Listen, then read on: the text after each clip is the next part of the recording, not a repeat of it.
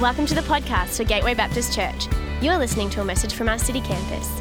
Find us at gatewaybaptist.com.au if you'd like to connect with us as we seek to change lives by following Jesus in our community, our nation, and our world.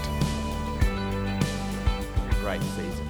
Oh, I've loved doing this Come Holy Spirit season, this series as a church, crying out to God and joining in that prayer, that ancient prayer that the church has been praying for millennia Come Holy Spirit echoing what Jesus told his disciples in the Gospel of John when he, he breathed on them and said, Receive the Holy Spirit. And in our way, we receive. We say, God, we need you. We can't earn it. We can't strive for it. All we can do is receive it. All you can do is receive the Spirit of God. And He loves to fill His people and, and overwhelm us. And uh, my prayer is that, that that will continue to happen. I've loved seeing what God has been doing over this season. And my prayer is that it's not just a one off. That actually, more and more, we will know the presence and the power of the Spirit that fills us with love and sends us out with love. And we're going to be looking at that a little bit today as we as we land. This is the last Sunday of our season uh, and this series, Come Holy Spirit. And uh, today we are we are looking at the unity of the Spirit. See, when we're filled with the Spirit, there is something that we all have. As I said, the Spirit is available to all of us. Anyone who's in Christ received the Spirit. And, uh, and we have the one and the same Spirit. The Spirit that is in me, the Holy Spirit is the same Holy Spirit that is in you. We are unified by the one and the same Spirit. We receive His Spirit and we're unified together. I want to take you back to 1995. Who was not alive in 1995? Just stick your hand up high in the sky, just so that everyone else can look around and feel jealous. In 1995, I was in grade 12. It was my last year of high school. And uh, not only was it a significant year for me uh, in my schooling, it was a significant year in rugby league. I know you're all very excited about this, but in 1995, there was a rugby league war going on. There was what they called the Super League War. And, uh, and basically, Rupert Murdoch came in and started a new league and pulled a whole bunch of the, the, the, the, rugby league teams, including the Brisbane Broncos, away, and they started a new league. And so you had the Super League and the ARL, and they were both playing the season at the same time. Anyone remember that? Anyone living around that time?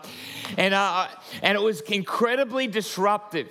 But there was, there was, a, uh, there was a great series where, where um, uh, uh, with that State of Origin series because half the players and most of the really good Queensland players, because they all played for the Brisbane Broncos, couldn't play for the Queensland team. And so was, they, they, they put together this Queensland team to play the might of New South Wales. And uh, they were a bunch of nobodies. And they, the coach was Paul Fatty Vautin, who was kind of like this comedian on the Footy Show. If anyone remembers that rubbish TV show, and uh, and and he and he would he was kind of like this funny guy, and all of a sudden he's this coach of this rabble group of football players who nobody knew about. If you know the story. Uh, it's a, a fabled story about how that Queensland team, as they came together, they did an amazing thing. They actually won the series 3 0. You know, it was that, that iconic series where if you, if you uh, for those who are watching, if you've heard this phrase or this shout out, Queenslander, Queenslander, Billy Moore coming out at halftime, yelling out, Queenslander, Queenslander. And, and, and, and those of us, anyone who here just a blues fan, anyone here, Pete Hunt, over the other Hunt's over there, boo, boo. But, but, but, we know, we know there's, there's something, there's something, there's, I won't point you all out, but there, there is this, there's this idea, right? That when you put on a Queensland jersey, something changes. When you put this jersey on, you get the spirit of Queensland and you become superhuman. you have this, this, this thing in you, this spirit within you that makes you play in an incredible way. And I'm going to keep this jersey on because I'm believing that I'm going to preach 50% better this morning. No, I'm not. I'm, I'm not. I'm actually going to take it off. If I can. This could be this. I didn't think of this part actually. How do I take this off? In a moment. I just, I've had, I'm just, I'm still on a walk in the spirit of Queenslander. The team, when they put their jersey on, when they put this journey on the Queensland team, they begin to play out of their skin, and man, it's fable. You know, we know. We get every year round state of origin time. The spirit of Queensland, unifying a team, a team together who are underdogs to do extraordinary things. You know, there is another spirit that unites us. There is another spirit that brings us together. And it's not a Queensland jersey.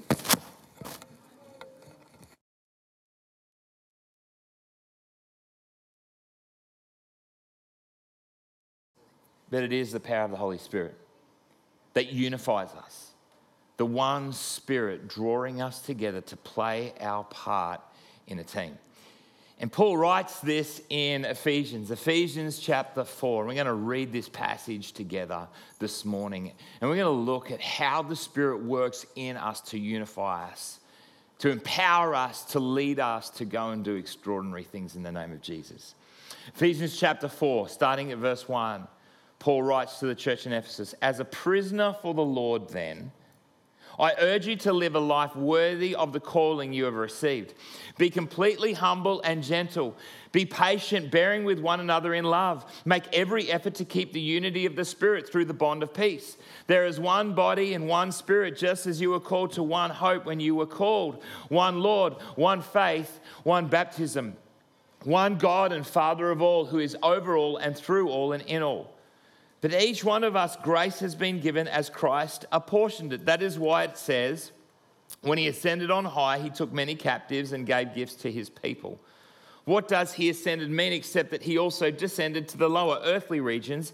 He who descended is the very one who ascended higher than all the heavens in order to fill the whole universe. So Christ himself gave the apostles, the prophets, the evangelists, the pastors, and teachers to equip his people for works of service so that the body of Christ may be built up until we reach unity in the faith and in the knowledge of the Son of God and become mature, attaining to the whole measure of the fullness of Christ. Then we will no longer be infants tossed back and forth by the waves and blown here and there by every wind of teaching and by the cunning and craftiness of people in their deceitful scheming. Instead, speaking the truth in love, we will grow to become, in every respect, the mature body of Him who is the head, that is Christ. From Him, the whole body, joined and held together by every supporting ligament, grows and builds itself up in love as each part does its work. We read here that Paul says, Firstly, I want you to make unity of the Spirit a priority. I want you to make it a priority. He says in verse 3 make every effort to keep the unity of the Spirit through the bond of peace. You know, there is something about for Paul, and I think we know this in general, there is something about prison, and uh, let me just speak to Paul for a moment, then we can get metaphorical.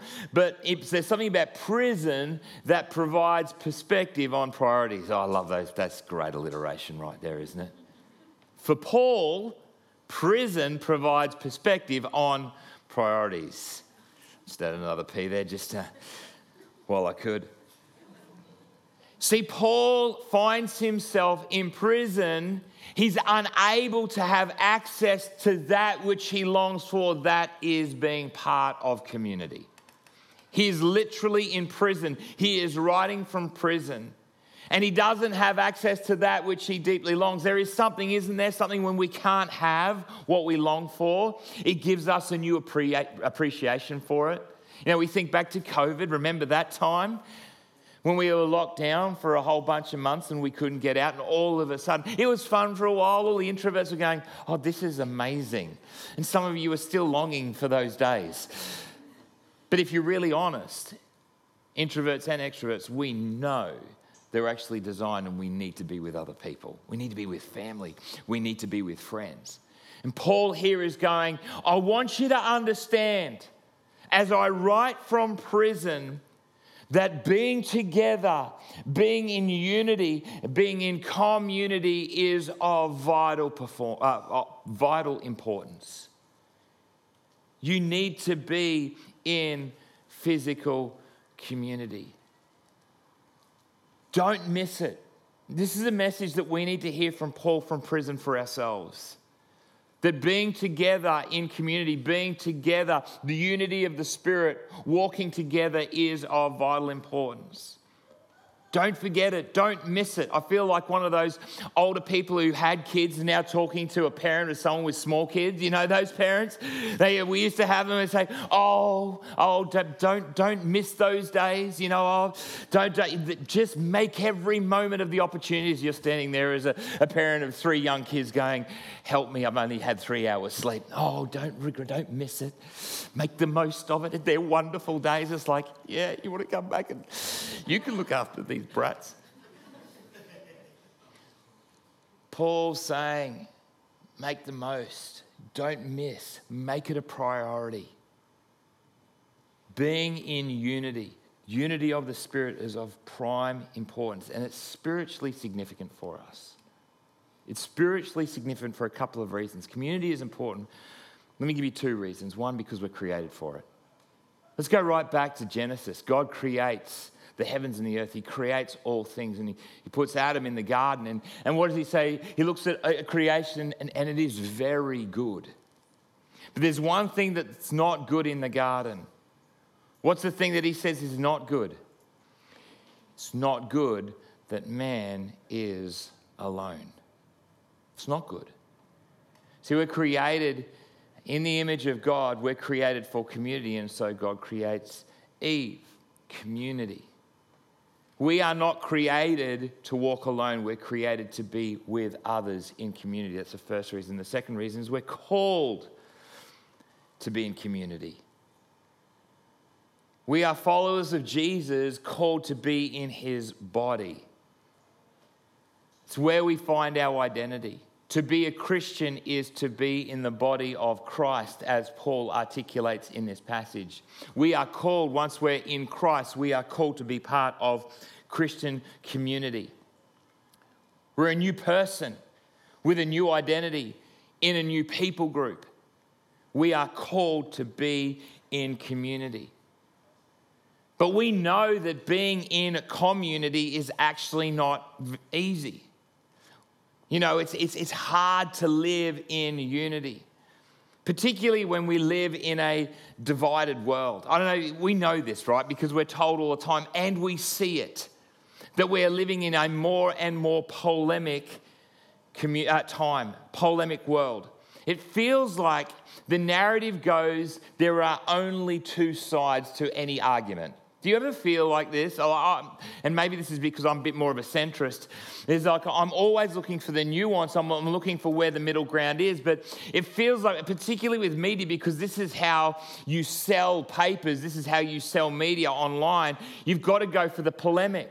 And so we live uh, in this world where you're either uber left or you're uber right, or you, you have a very strong opinion on this side, a very strong opinion on this side. And the whole narrative that we get pumped at is it's just all about polemic. There's no middle ground. You're either really good or you're really bad. And there's nothing in between. We live with echo chambers and cancel culture. And whilst we talk, you know, I could be giving this talk anywhere and people are going, oh, yes, of course, we need community.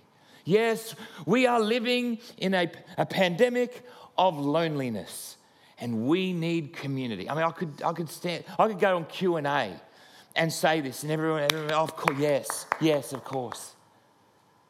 You know, we, we, we agree as, as a world that yes, community is important, but we have no muscles to even know how to do that, how to live with community. And the church live in community and in unity. And the church is not immune from this.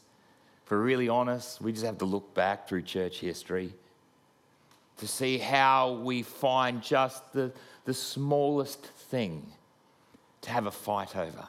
What? You disagree on this minutiate part of the interpretation of Scripture. That's it. I'm starting my own church.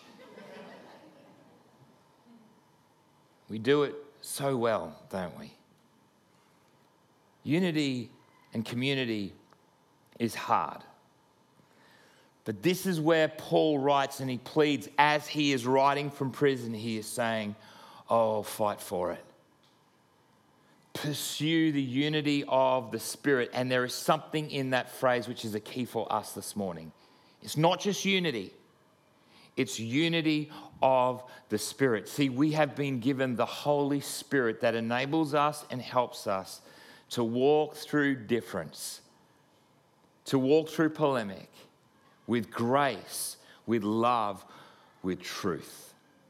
The gift of the Spirit. And I want to look at three things really quickly about what unity of the Spirit does for us that enables us to walk in grace and in truth and in community. Firstly, the unity of the Spirit grows maturity.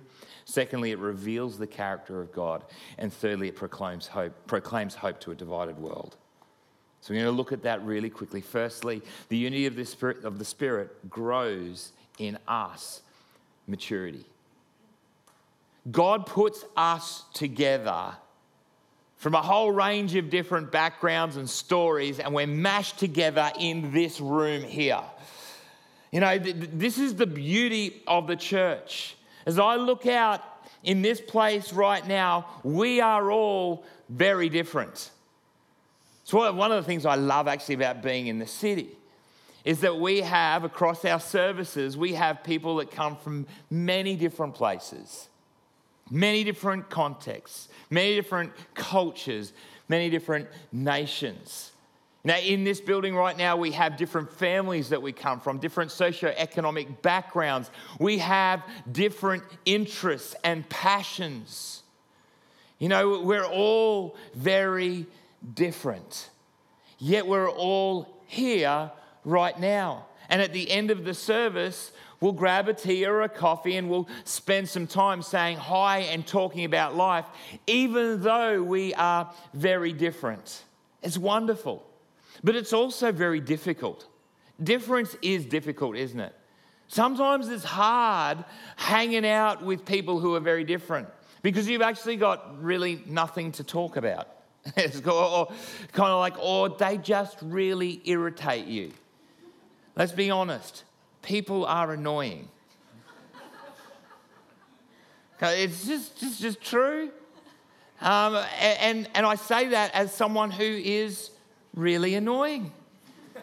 Just ask Megan. I don't even know why she married me. It's still a miracle. See, difference is difficult, but difficulty is what we need to grow. I've, I've started doing weights.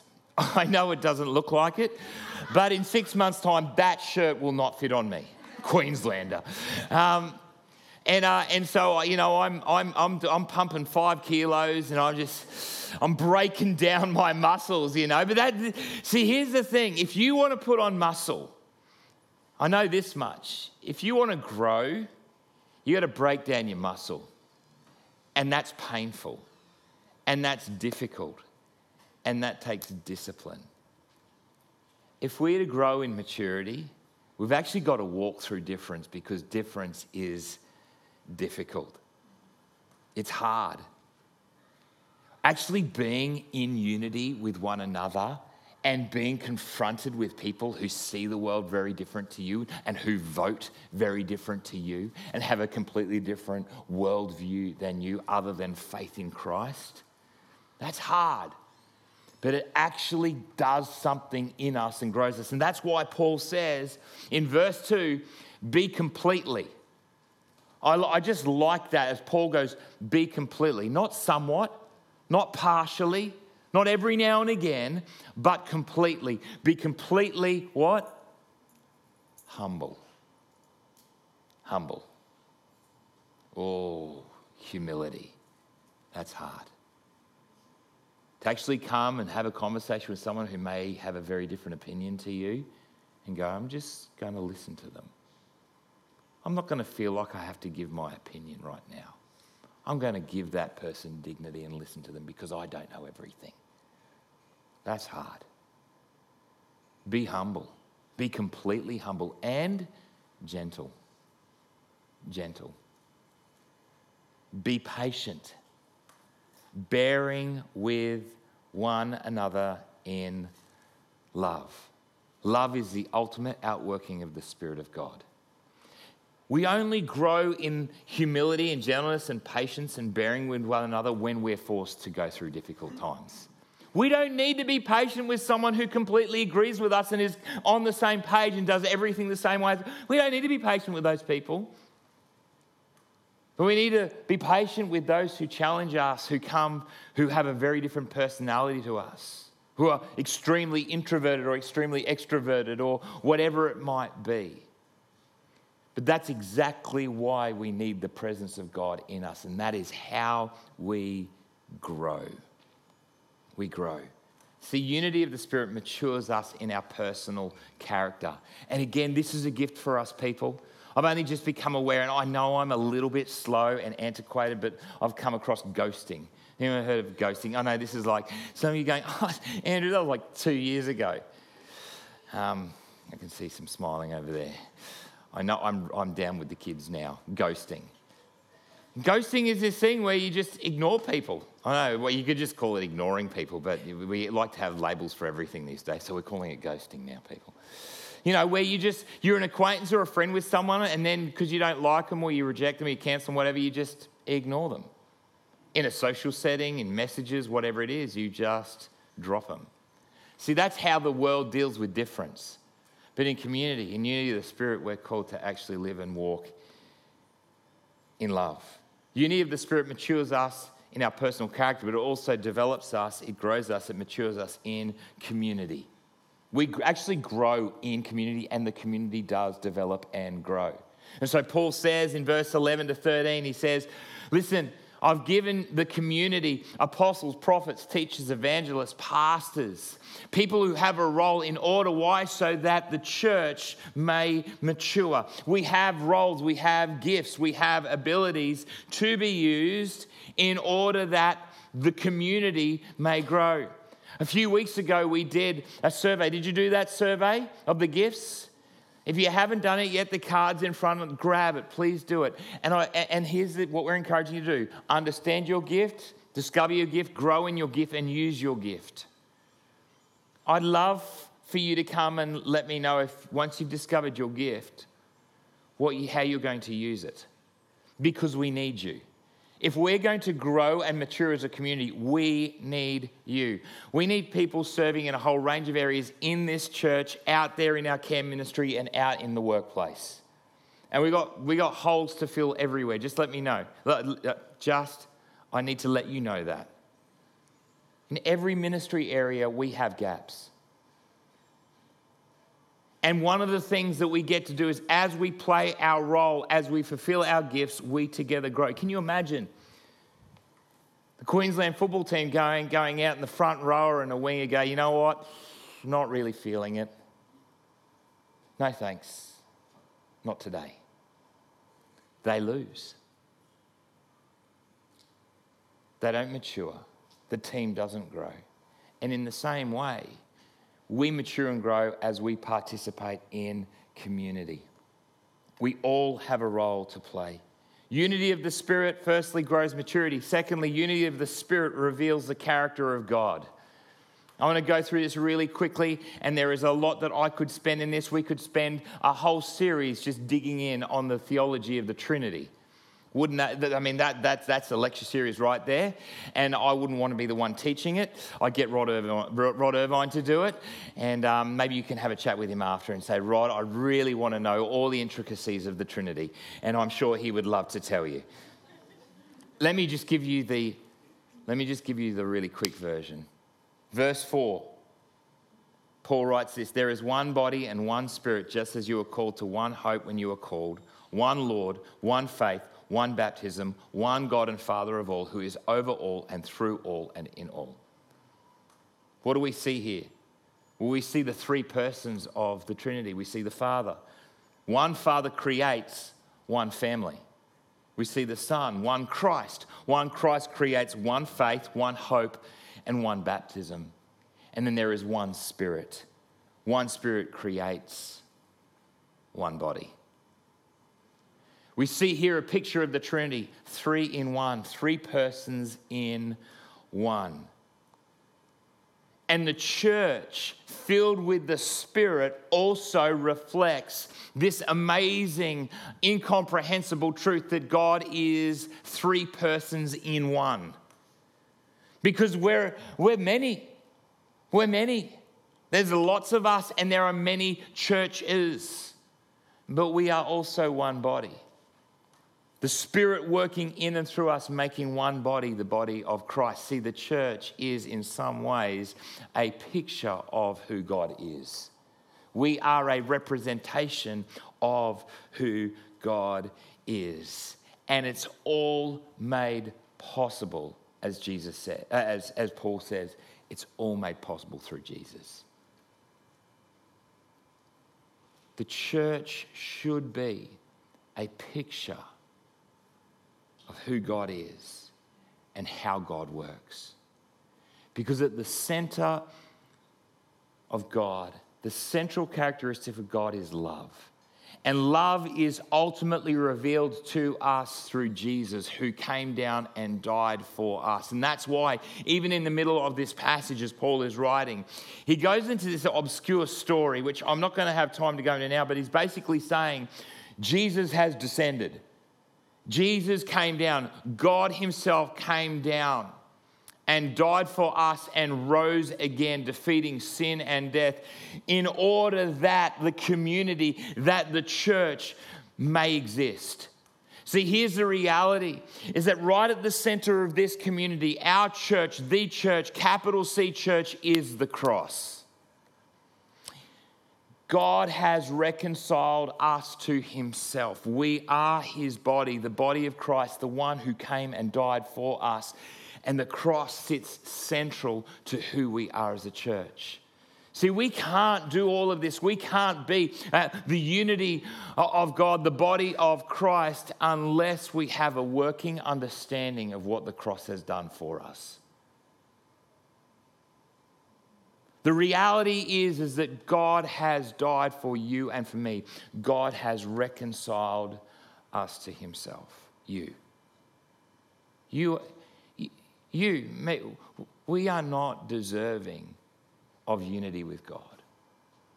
We, we are not deserving of being invited into relationship with God.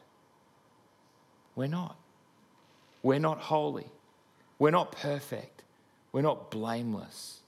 We are selfish. We're filled with pride. We're broken. We have said, God, we reject you. Yet God descended.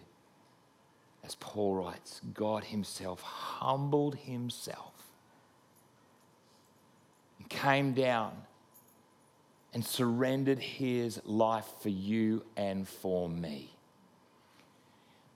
Just, just so you know, you're nothing like Jesus. Like, like when we talk about difference, you know, you, you might look at, don't look at them now, but there might be people in the church right now that you're really different to and they really annoy you. Don't, don't look now, it'd be really awkward. They really get on your goat. The reality is, is they're far more similar to you than you are of Jesus.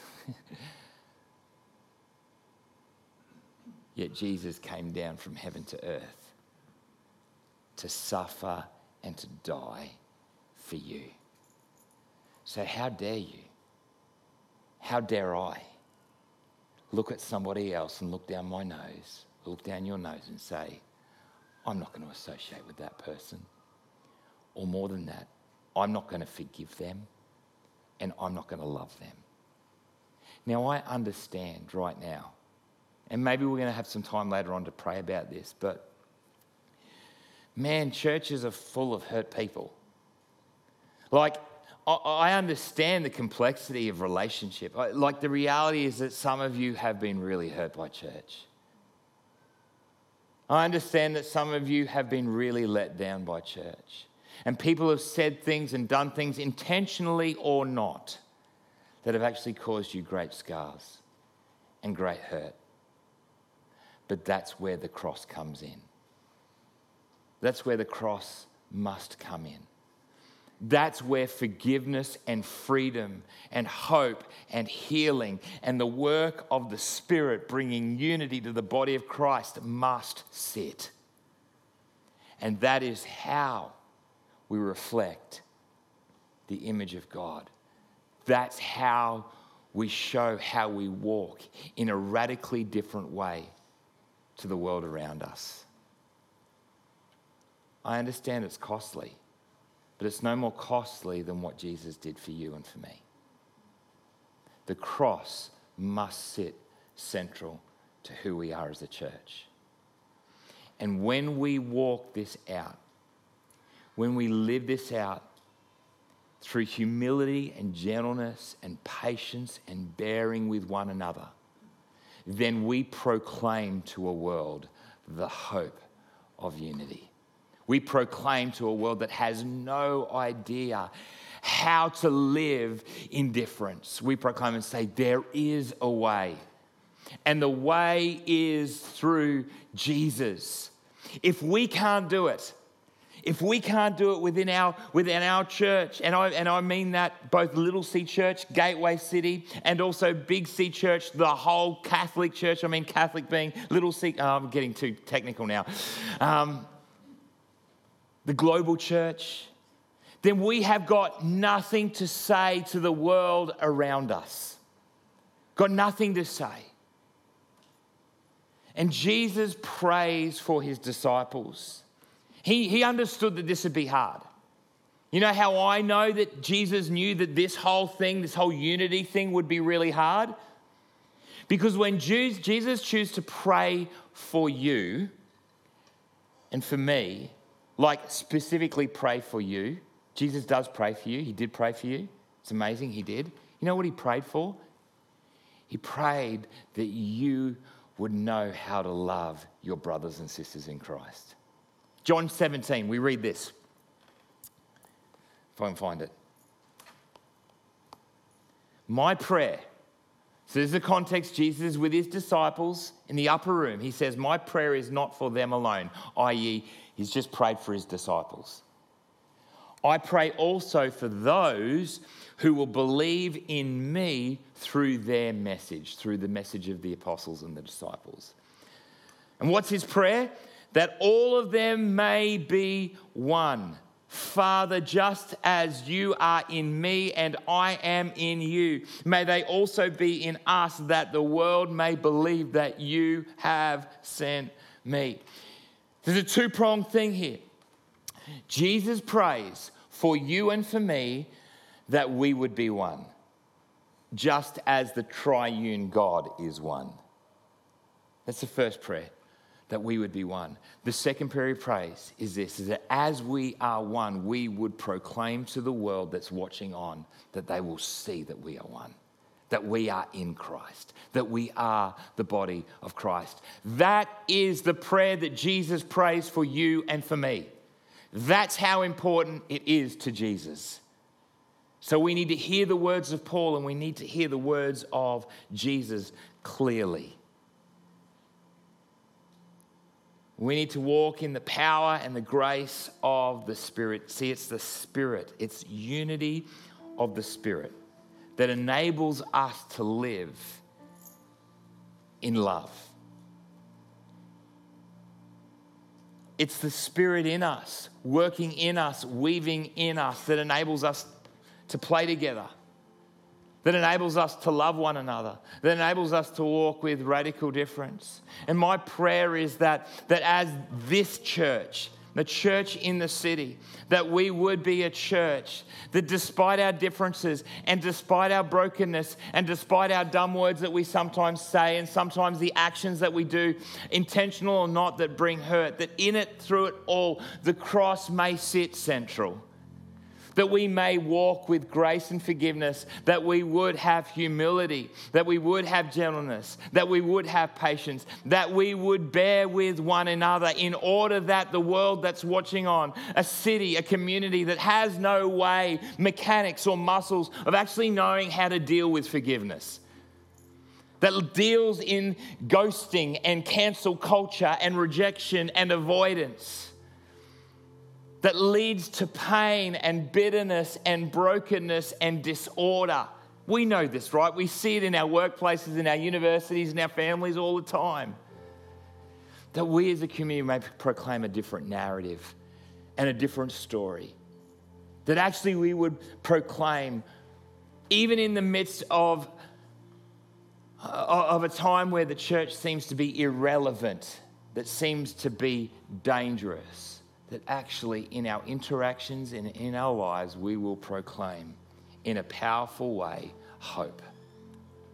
That actually the life of Jesus does matter. That Jesus does change lives. That Jesus has transformed us. And that we can walk with a different kind of hope, a different kind of love, a different kind of faith. That is what we have in the Spirit. And we should be excited by that. We should be energized by that. That should uh, uh, just bring your heart to life. That actually we have a power. We have a power that is in many ways impossible in our own strength, but we have access to it in and through the power of Christ that is in us. I'd love to lead us in a, in a, in, in a, a kind of a few different phases right now in terms of as we respond. Because I actually want to land this practically. Firstly, I'd love for you just to think, mean, I'm going to create a bit of time and space right now, just for you to just to come before God. And maybe there are people in your world, in your life, in the church, and I'm speaking specifically of the church right now, that you need to forgive. Uh, it's now, it's now the rubber hits the road. Remember, we gather and we meet around the cross. And the invitation for you, uh, I'd love to, and we're just going to come and create some space and time. We're just going to sit in quiet. And one, I'm just going to allow God to, to speak to you. And then the second part of just this moment and this time is, is for you to actually make it some decisions. What am I going to do? What is my next step? How am I going to, with humility, with patience, with gentleness, how am I going to forgive? How am I going to reconcile just as Christ has reconciled with me? And then we're going to pray for some people, perhaps who are just carrying a little bit of hurt, perhaps from what relationships in the church have done or previous church experiences. And I know that they will be there. I'm going to pray for just freedom and release and healing today. But before we do that, come on, let's be still just invite you just to shut your eyes just across, across this place.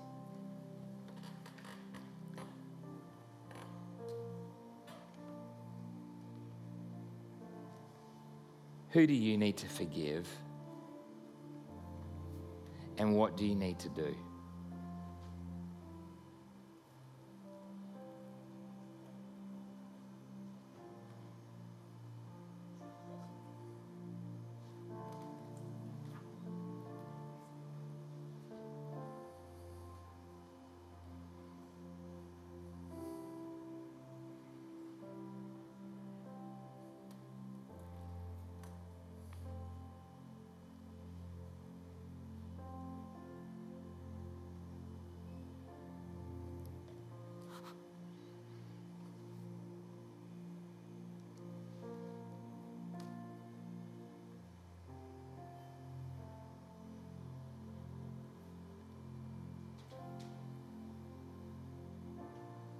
Maybe as you, uh, as you make your decision, maybe you've got to write that down. Maybe you've got to tap it out on your phone. Maybe you've got to make a calendar.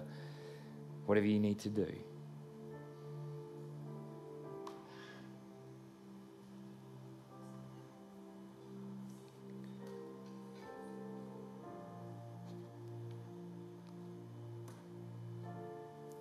Thank you, Jesus.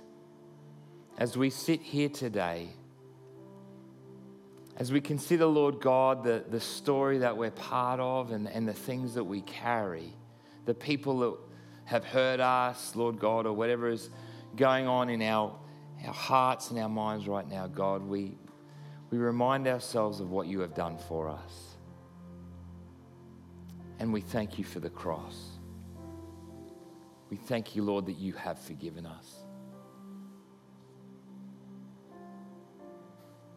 Help us, Lord God, we pray. Help us. Help us. In Jesus' name. Amen. We hope you've been blessed by this message. If we can pray for you or you would like to take a further step in your relationship with Jesus, we would love to connect with you. Please head to gatewaybaptist.com.au and click on Get Connected to let us know.